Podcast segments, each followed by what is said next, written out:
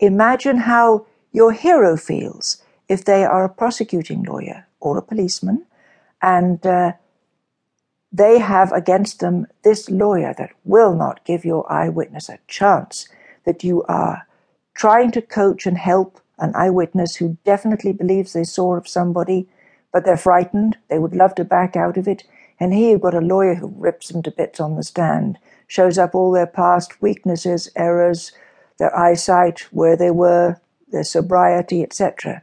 Why will they not let that go? Maybe this other instance, 17 years earlier, is the backstory to your lawyer, who now is going to make jolly sure nobody else ever makes a mistake that they did. You see, the possibilities are endless. Not just the uh, witness, how about the prosecutor? Did they really even look for any other evidence? Were they so sure that the eyewitness evidence would do it? and they were determined to get this person. Maybe it was important to their career that they did it.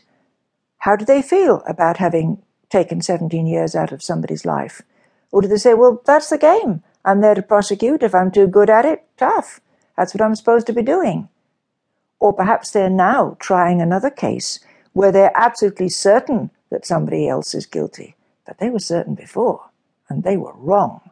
Does that stop them from being able to be effective in their job? Are they haunted by it?